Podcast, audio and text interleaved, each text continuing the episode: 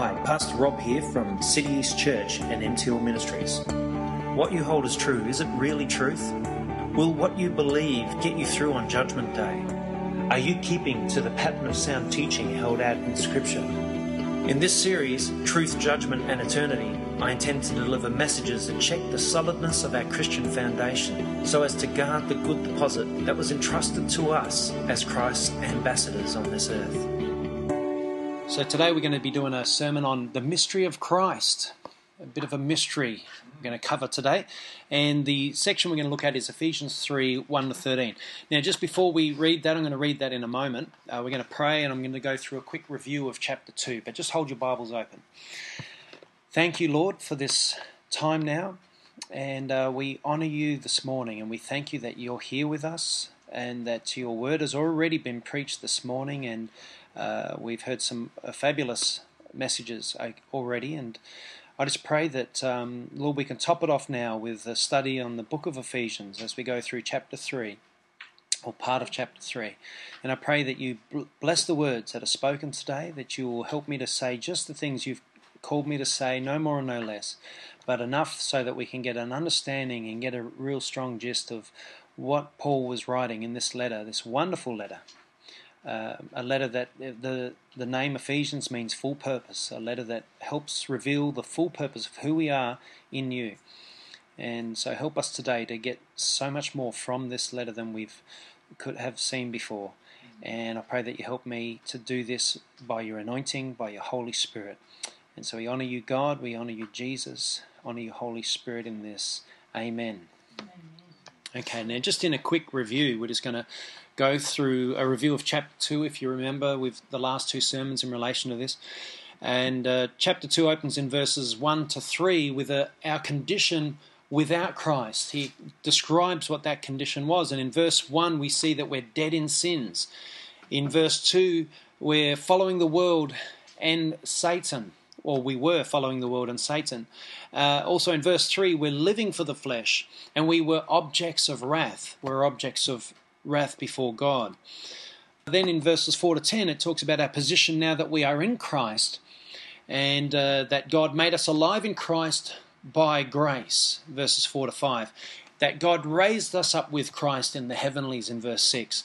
And in the coming ages, he will show his incomparable riches in verse 7, and that we're saved by grace and not by works, if you remember that. We're saved by grace and not by works, so that no man should boast. Verses 8 to 9.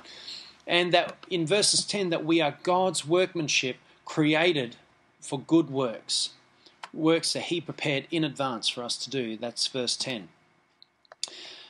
Then in verses 11 to 12 uh, is the, he uh, Paul goes into the condition that the Gentiles were in without Christ. That he firstly uh, references Gentiles as uncircumcised, and, and which means like Gentile to the promises, meaning when we have no right to those promises in our Gentile condition. That in verse 12 we are separate from Christ. Verses 12 also says that we're excluded from citizenship in Israel. Verse 12 again says, foreigners to the covenants of the promise, and also without hope and without God. So that's a pretty separate condition. We are really away from God and no way of finding our way back on our own. But the condition, Gentile condition through Christ is covered in verses 13 to 18, that we've been brought near through Christ's blood, verses 13. That Christ is now our peace in this world, in verses 14. That he destroyed, uh, sorry, that he destroyed the dividing wall of hostility in verse 14, and that he abolished the law with his flesh in verses 15. And in verse 15, it also says, In Christ, one new man was made out of Jews and Gentiles, that we have become one, one people. We're not finished chapter 2 yet. We were reconciled to God through the cross in verses 16. Uh, his peace came to both Jews and Gentiles, verse 17, because the Jews needed salvation as much as the Gentiles did. And through Christ, we all have access to God by one Spirit. So there's one Holy Spirit who indwells in all men who accept Jesus as Lord and Savior. And that one Spirit we have access to Christ through. And then the Gentile condition in Christ now in verses 19 to 20s, uh, 22 is discussed. We are fellow citizens with God's people in verses 19. Uh, we are members of God's household, also in verse 19. And we're a holy temple built on apostles and prophets and on Christ, the chief cornerstone, which is verse 20. And we're joined together to become a temple. Where all of these people, the Jews and Gentiles, are joined together to become a holy temple in the Lord, verse 21. And we're built together to become a dwelling place for God. Isn't that amazing? That's chapter 2 of Ephesians. Now we're on to chapter 3. Chapter 3. Now, before we go to this, I'm just going to quickly read it with you. Chapter 3 For this reason, I, Paul, the prisoner of Christ Jesus, for the sake of you Gentiles, Surely you have heard about the administration of God's grace that was given to me for you. That is, the mystery made known to me by revelation, as I have already written briefly. In reading this, then, you will be able to understand my insight into the mystery of Christ, which was not made known to men in other generations, as it has now been revealed by the Spirit to God's holy apostles and prophets. And this mystery is that through the gospel, the Gentiles are heirs together with Israel, members together of one body, and sharers together in the promise in Christ Jesus. I became a servant of this gospel by the gift of God's grace given me through the working of his power. Although I am less than the least of all God's people, this grace was given me to preach to the Gentiles the unsearchable riches of Christ and to make plain to everyone the administration of this mystery, which for ages past was kept hidden in God who created all things. His intent was that now, through the church, the manifold wisdom of God should be made known to the rulers and authorities in the heavenly realms, according to his eternal purpose, which he accomplished in Christ Jesus our Lord. In him and through faith in him we may approach God with freedom and confidence. I ask you, therefore, not to be discouraged because of my sufferings for you, which are your glory. So that's what we're going to cover today. It's a fair bit to cover, but I'm just going, we're sort of in this verse by verse, we're sort of getting a brief overview of the entire book without dwelling on like one or two uh, verses per week for the next year. The mystery of Christ, keep your Bibles open because as I go through this, mystery of Christ um, and Paul's ministry explained. As I go through this, you can sort of just briefly read through the verses as I go, and you can see what I'm actually pulling up here. In verse 1, we have Paul, the prisoner of Christ. He refers to himself as a prisoner. In verse 2, Paul's administration of a mystery, of this mystery of Christ. Verses 3 to 4, we see a mystery made known by revelation. And then in verse 5, mystery revealed by the Spirit to the apostles and the prophets.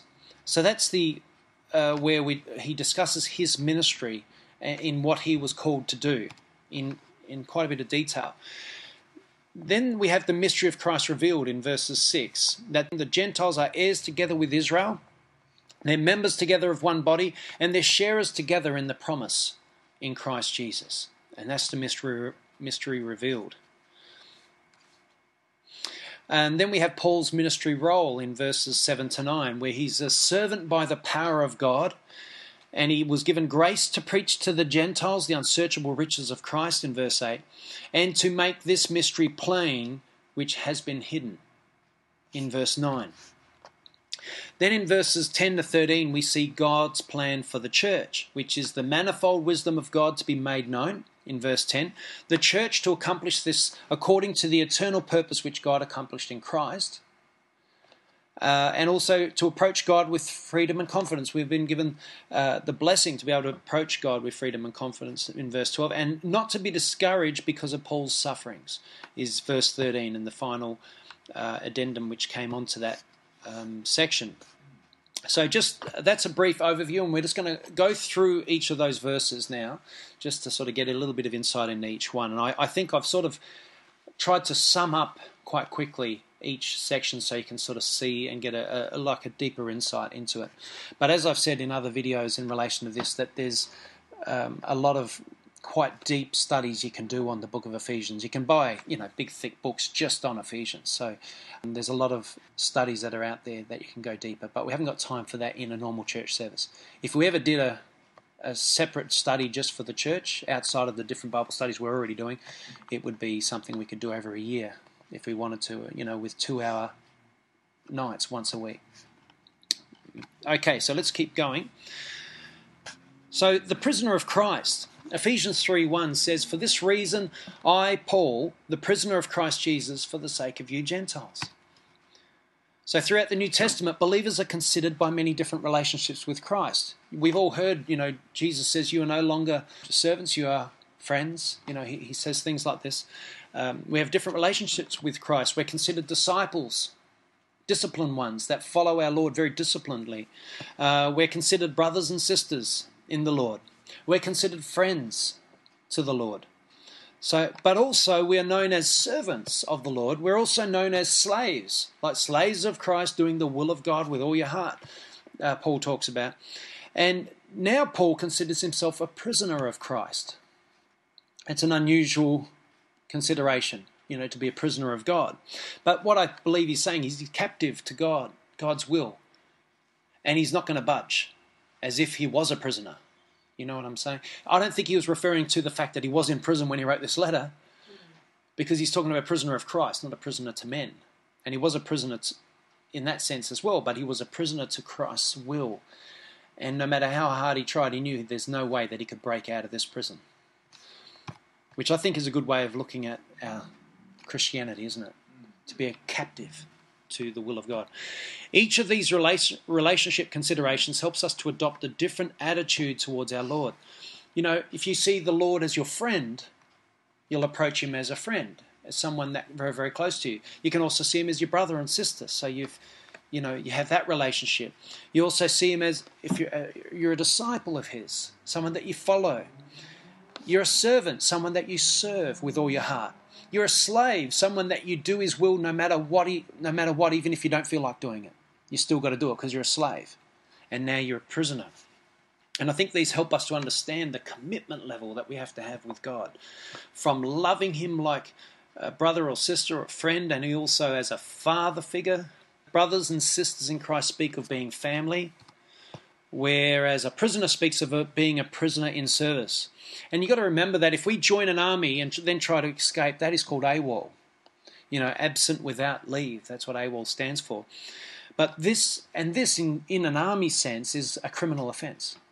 If you just, you know, flee the, the army that you're with and you just abandon them, they're a deserter, that is a criminal offence. And so is in this we should consider ourselves prisoners to the will of God and commit to Christ just like a soldier commits to an army. Now, Paul talks about his grace to preach in Ephesians 3 2 to 3, and it says, Surely you have heard about the administration of God's grace that was given to me for you. That is the mystery made known to me by revelation, as I've already written briefly. So, Paul was confident in his reputation among the churches as one who made known a mystery. That's pretty a confident statement, you know. If I went to a church and said, "Surely you've heard about the administration of God's grace that was given to me for you," you know, that mystery is made known, uh, and they looked at me, "No, we haven't heard about that," you know, because I uh, I couldn't say that because I know my reputation doesn't go that far, that anywhere I go in the world I could say that, but Paul had that confidence in his reputation that he could make such a bold statement before churches everywhere. Surely you've heard about the administration of God's grace that was given to me for you. That is the mystery made known to me by revelation, as I've already written briefly. And when he said written briefly, he's already written briefly. This mystery, which he had already written briefly, is referring to the chapters 1 and 2 that we've already read. Because he talks about that we're members of God's household. But he, he talks about it in 2 11 to 13 he talks about his condition, their, their condition without Christ. They're, they're, at that time, was separate from Christ, excluded from citizenship in Israel, and foreigners to the covenants of the promise. But if you then shoot forward to 2:19 to 22, he says, Consequently, you are no longer foreigners and aliens, but fellow citizens with God's people and members of God's household. Right? So he talks about that's the mystery of Christ revealed, even there. And then he's about to just elaborate a little bit more on that mystery that he is to reveal and this is in the next screen. We he talks about revealed by the Spirit. Ephesians 3 4 to 5. In reading this, then you'll be able to understand my insight into the mystery of Christ, which was not made known to men in other generations, as it has now been revealed by the Spirit to God's holy apostles and prophets. Paul now appeals to the Ephesians to recognize his special anointing from God to reveal this mystery by pointing them to the earlier part of the epistle. And then he says, This mystery revealed in the apostles Paul, Peter, John, James, and Jude's epistles, which is all the writers of the, the New Testament epistles, and he's talking about the apostles and prophets revealed through them, it indicates that Paul believed in the God inspired writing of these books. He believed that God wrote those books through those apostles and prophets. And uh, it wasn't the writings of mere men, it was men writing for God. And so that's, he just basically authenticates the New Testament epistles, New Testament canon, by saying that. And this is the mystery revealed. And he says this in Ephesians 3 6 this mystery is that through the gospel, the Gentiles are heirs together with Israel, members together of one body, and sharers together in the promise in Christ Jesus. And this is a wonderful mystery. It's great to know that we are now included in Christ. We're great to know that the cross is, uh, by the cross, we are now saved, and it's not according to our works, but it's according to what He's done. Therefore, you know, we don't have to feel guilty about our past sins. We can just know that God's redeemed us from that as long as we turn to Him and live for Him and be covered in the blood and, you know, walk in holiness. We can know that that has been covered, that has been done, and that's the mystery. But you know when this mystery will really mean a lot to us? Is the moment we enter into eternity. That's when what is written here will mean everything to us it will be the all consuming you know thing that will be the glory of heaven and that's when we'll stand before god and say thank you thank you thank you thank you thank you i can't thank you enough for what you've done for me on that cross it didn't mean as much to me down on earth as it does to me now that i see the glory of it it says, through Christ and the cross, the Gentiles are included into the promises given to Israel. You, you, see, before Jesus, we were excluded from, the, excluded from paradise. We were excluded from the promises of God. We were damned. But now with Christ, it says this we are heirs together with Israel. We are legally entitled to, entitled to the same promises. If we are heirs, we're legal in, we will inherit legally what is promised if we're heirs, aren't we? So we're legally entitled to the same promises. We're members together of one body. We are many parts, but we are one. Jews and Gentiles as one. And we are sharers together in the promise in Christ Jesus, sharing in and partaking of all the blessings of God. And that's a wonderful thing. And like I said, we experience a, a, a, sense of glory in relation to that now, but it's not until we reach heaven that we really see the fullness of that glory and it really hits us, hits us really hard. So I'm encouraging you now to seek out and understand just what Christ has done for us and get a full grip on it, grip of it on it in our heart, so that we can truly thank Him and praise Him and honor Him in our lives. Because to Jesus, it was everything, wasn't it? Mm-hmm. He died so that we could live. You know, he laid his life down. Now, how valuable would have would that thing have had to be for Christ to commit his death to it? It would have to be pretty serious stuff for God to die for. So that's how important it is, and we got to really see it that importantly. Paul the servant after calling himself a prisoner a few verses earlier, he now says, I became a servant of this gospel by the gift of God's grace given me through the working of his power. The servant of the gospel, and what's, who is the gospel about? Jesus. Jesus Christ. So he became a servant of Jesus Christ, the gospel. In verse 1, Paul refers to himself as a prisoner of Christ Jesus. Now he refers to himself as a servant of the gospel of Christ Jesus. And a servant serves. This should be the pervading attitude of the church to serve, to serve one another, because he calls us to serve one another in that sense. He says, you know, what when he washed the feet of, of all the disciples, he said, "Do this to one another." Now, whether he meant literally do that or not, it what it does mean is be like this with one another. You know, if someone comes to your house and his feet are filthy and he can't bend over, you know, you wash his feet. You know, go that far with people that you would actually wash their feet. And you know, washing feet in ancient Israel was considered the lowest job you could possibly do. You know, it was the, the scum living in the street would come and do that for a shekel. You know, and Jesus stooped to the lowest position that a man could stoop to to show this is how humble I am before you. I'm not just your God, but I am bending down to serve you and wash your filthy feet. Wow, what a God. Would you wash someone's filthy feet in with a normal worldly attitude?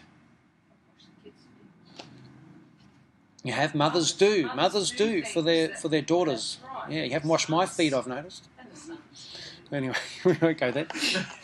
But you got to ask that question. You know, that's that's a, a pretty amazing God we serve that does not sense that he's lost any glory by washing a man's feet. And not only that, he went even further than stooping down to wash man's feet. What did he do that was even more than that? He laid his life down. He laid his life down. He died on the cross. He was impaled upon a timber cross so that we could be saved. So that filthy the filthy condition of man could be atoned for, could be washed completely. So he washed their feet, but then he went and by his sacrifice, now he washes the whole man by his blood. That is the most humble act the universe has ever known. Because Jesus said, if I wanted to, I could call legions of angels to come and t- take me down from the cross or prevent my arrest. Jesus didn't have to be arrested. They tried to throw him off a cliff, he walked straight through. But he said, The will of God must be done. And if I don't do this, how will these people be saved? How will their wretched condition, condition be atoned for?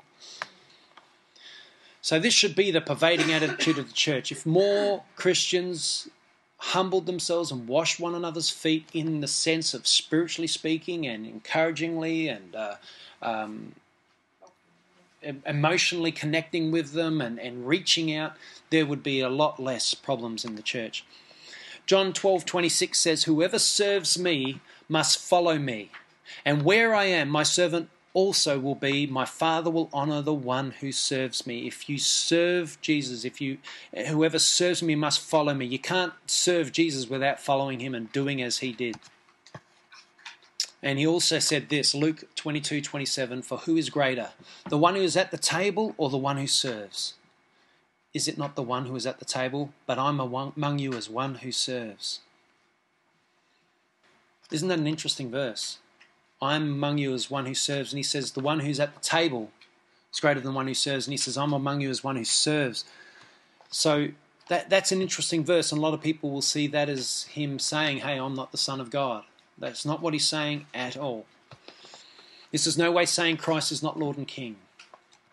Gill's exposition of the Bible writes Christ took upon him the form of a servant, and instead of being ministered unto, he ministered to others and had very lately, but two days before, girded himself and took a basin and a towel and washed and wiped the feet of his disciples. And now our Lord, by his own example throughout the whole of his conduct among them, as well as by such a single action, would dissuade from their ambitious views of superiority over each other. He was doing that as an example.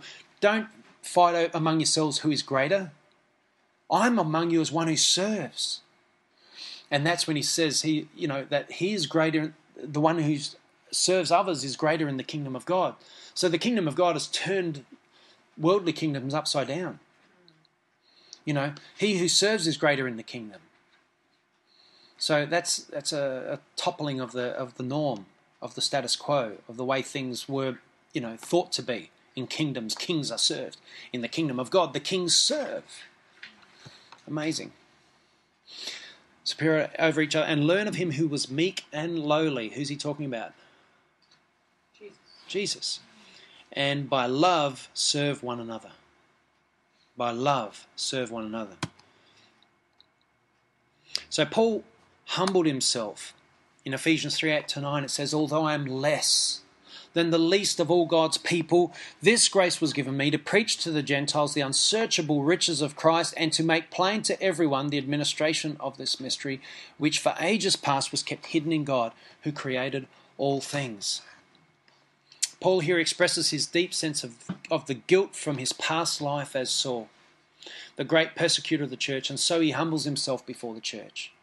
And he humbles himself and he says, Although I am less than the least of all God's people, this grace was given to me. He had grace given to him so that he could preach to the Gentiles the unsearchable riches of Christ and to make plain to everyone. Make it plain. And he did that, didn't he? He made the unsearchable riches of Christ plain. All you've got to do is read the Bible and you can see it very plainly. To make plain to everyone the administration of this mystery, which for ages, prior to Paul, ages and ages and ages, it was kept hidden in God the God who created all things, hid this mystery from us. Now the mystery is revealed, and Paul was the administration of that mystery to be revealed. So, from this humble estate, he then recognizes the grace that was given to him to preach to the Gentiles a hidden mystery and to make it plain and simple. And then he reveals, and this is an important one for the church, he reveals the destiny of the church. In Ephesians 3 10 to 11, he says his intent was that now, through the church, the manifold wisdom of God should be made known to the rulers and authorities in the heavenly realms according to his eternal purpose which he accomplished in Christ Jesus our Lord. So what was the church church's intent? Can you see it there? Yeah, um, The manifold Yeah. wisdom of God. So Paul now turns to the destiny of the church. The role of the church is to reveal the manifold wisdom of God to the rulers and authorities in the heavenly realms. That's interesting, isn't it? I thought it was make disciples of nations. He goes a step further than that. To make disciples of nations, we must reveal the manifold wisdom of God in the heavenly realms, or else the heavenly realms won't release these souls to be discipled. It's interesting. When we attempt to tell someone about Christ, it is not flesh and blood we come against, but against spiritual forces which control their thinking. So if you ever have spoken to someone about Jesus and you can't understand why they don't get it, and I've had that experience many, many times, why don't they get it? Because I'm fighting them in the flesh, in a sense, or trying to reach them in the flesh, mm. not realizing that there's a spiritual hold, there's a spiritual force in the heavenly realms that is controlling their thinking. So, in that, to reach men with the gospel, we must break the holds over unbelievers as we tell them the gospel. So, we do this by internal prayer. And I've done that when I've spoken to people. I ask Lord to reveal the truth to them. And whether He does immediately, and occasionally I have seen people immediately had had the gospel revealed to them as I'm as I've spoken to them. Sometimes I'm I've I've been a part of a maybe a process that God's taken that person through, and I've maybe said things that they rejected, but later they can't sleep at night because the words are ringing in their ears. You know, so you got to think that it's always the plan, God's plan for that person has to be accomplished. And sometimes we work into that by saying a certain thing at a certain time. And we also can break the heavenly realms uh, that are holding these people bound uh, through intercessory prayer. So keep that in mind as well. Approaching God. Ephesians 3:12 says, "In him and through faith in him we may approach God with freedom and confidence." Who approaches God with freedom and confidence here? Put up your hand. If God, you can approach God with freedom and confidence. You can approach him with confidence, but who approaches him with total freedom? But we could all, all do with more confidence, oh, and we could all do with more freedom Ephesians 3:12 gives us some secrets here. It says, "In him and through faith in him we may approach God with freedom and confidence." Barnes writes, "The sense is that we may now come confidently and boldly to the throne of grace for mercy in the name of the Redeemer." Boldness is not rashness, and faith is not presumption, but we may come with, without hesitating and with an assurance that our prayers will be heard. So when we pray, we have got to know that God hears prayer. And He wants to answer our prayers, um, but there's a, a, three different ways He answers them. He's, God, he's a God of yes and no. It's either if you're praying a prayer that is very worldly and it's not of God in any way, shape, or form, the answer will be no. But if it's in the will of God, it'll be yes as well. So sometimes we can have immediate answers to prayers. But then there's other times we just got to wait. Or God will at the right time answer that prayer. Vina and I have seen things over the years where um, we've prayed for things and it might not eventuate for like eight months or a year, but it eventually event- eventuates. And sometimes we even forget we've prayed Hmm. for it. But I've had revelations that, yeah, we actually were praying for that many, many months ago. So in Christ, we can now confidently come before the Father in the name of Jesus and petition Him by faith. And we've got to exercise that. We've got to exercise our faith in prayer. You don't grow in faith in any other area except in prayer. And of course, having the Word of God in your heart. You've got to know the Word of God. You've got to be able to quote the Scriptures clearly and accurately. It's the best way to know that it's in your heart. And just the last scripture we're doing today is Ephesians 3:13 and it says I ask you therefore not to be discouraged because of my sufferings for you which are your glory. You know that scripture and I've been I've read the book of Ephesians many many many times because I'm in the process and I've nearly completed the process of memorizing the book. And this passage being placed here has always seemed out of place to me. Just doesn't seem to flow in the context of what he's talking about. And all of a sudden he gets just blurts out, I ask you therefore not to be discouraged because of my sufferings for you, which are your glory. And it's funny because I've always felt that when I've read it. I felt like it was a scripture that just didn't flow with everything else. It just seemed it would have been better near the end of the letter when he starts um, referencing different people and uh, praying for, or asking them to pray for me, and then say maybe you know you should uh, not be discouraged because of my sufferings for you, which are your glory. And then I read how Barnes helps us to grasp what he wrote. And this is the amazing thing. Barnes, in his commentary of the Bible, wrote the connection here is this. So what he went and said was there's a connection, and I'll explain what it is, um, because he obviously has wrestled with that as well. Where's the connection? Why did that pop up there? And I'm sure if Paul had a word processor, he probably would have grabbed that section and dragged it to another part and put it in order with everything else. But he said this Paul was uh, then a prisoner at Rome. He had been made. Uh, he had been made such in consequence of his efforts to diffuse the Christian religion among the Gentiles uh, his zeal in this cause and the opinions which he held on this subject had roused the wrath of the Jews and led to all the calamities which he was now suffering. Of that the Ephesians, he supposes, were aware.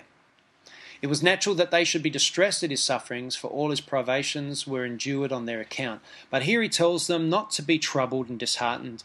He was indeed suffering, but he was reconciled to it, and they should be also, since it was promoting their welfare what I think happened, Paul's writing the letter, and then that came to mind in reference to what he was writing, and he thought he better just say, Don't be discouraged, guys. I know you know I'm in prison. I know you know I'm suffering, but this is all for your glory. Okay. You know? And he just stuck it in there because it obviously came to mind at that moment. Not that it's necessarily in the flow of that part of the letter at all. It, it was like when he's writing the letter, he's writing what's on his mind right now and next. Is that encouragement? Yeah, a bit of an encouragement at that point. He'd been very heavy in theology up till that point. So, in conclusion, it's coming. Paul reveals what the essence and purpose of his ministry was that he was called to reveal a mystery to the Gentiles. And the mystery he reveals is that through the gospel of Christ, the Gentiles and Jews are heirs together, members together of Christ, and sharers together in the promises of God. And, and remember our last message in relation to this, I was talking about that the cross, uh, you never really re- understand the power and what the cross really means until we understand that the cross not only bridges a gap from for us to get to heaven or to get to et- eternal life, but it also bridges the gap between us and the Jews and reconciles us and makes us one people. And, and that was referenced where he was talking about the dividing wall of hostility that divides Jews from Gentiles. And I also believe he's referencing the dividing wall of hostility that divides God from Jews and Gentiles. He then reveals that the purpose for the church, the Jews and the Gentiles as one, was to make the manifold wisdom of God known in the heavenly realms where Paul tells us that Satan reigns. That's Ephesians 2 2. He then tells us to boldly come before God in the full knowledge of who we are in Him.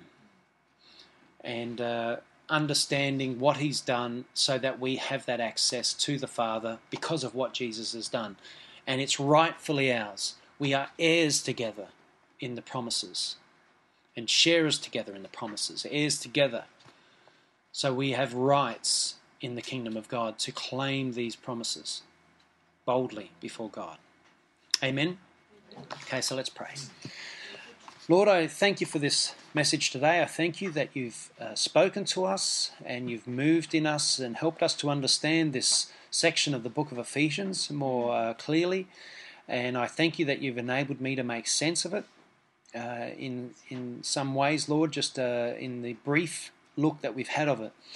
And Lord, I do thank you that uh, you've really helped us to pull up some of the key points in relation to uh, what Paul was talking about.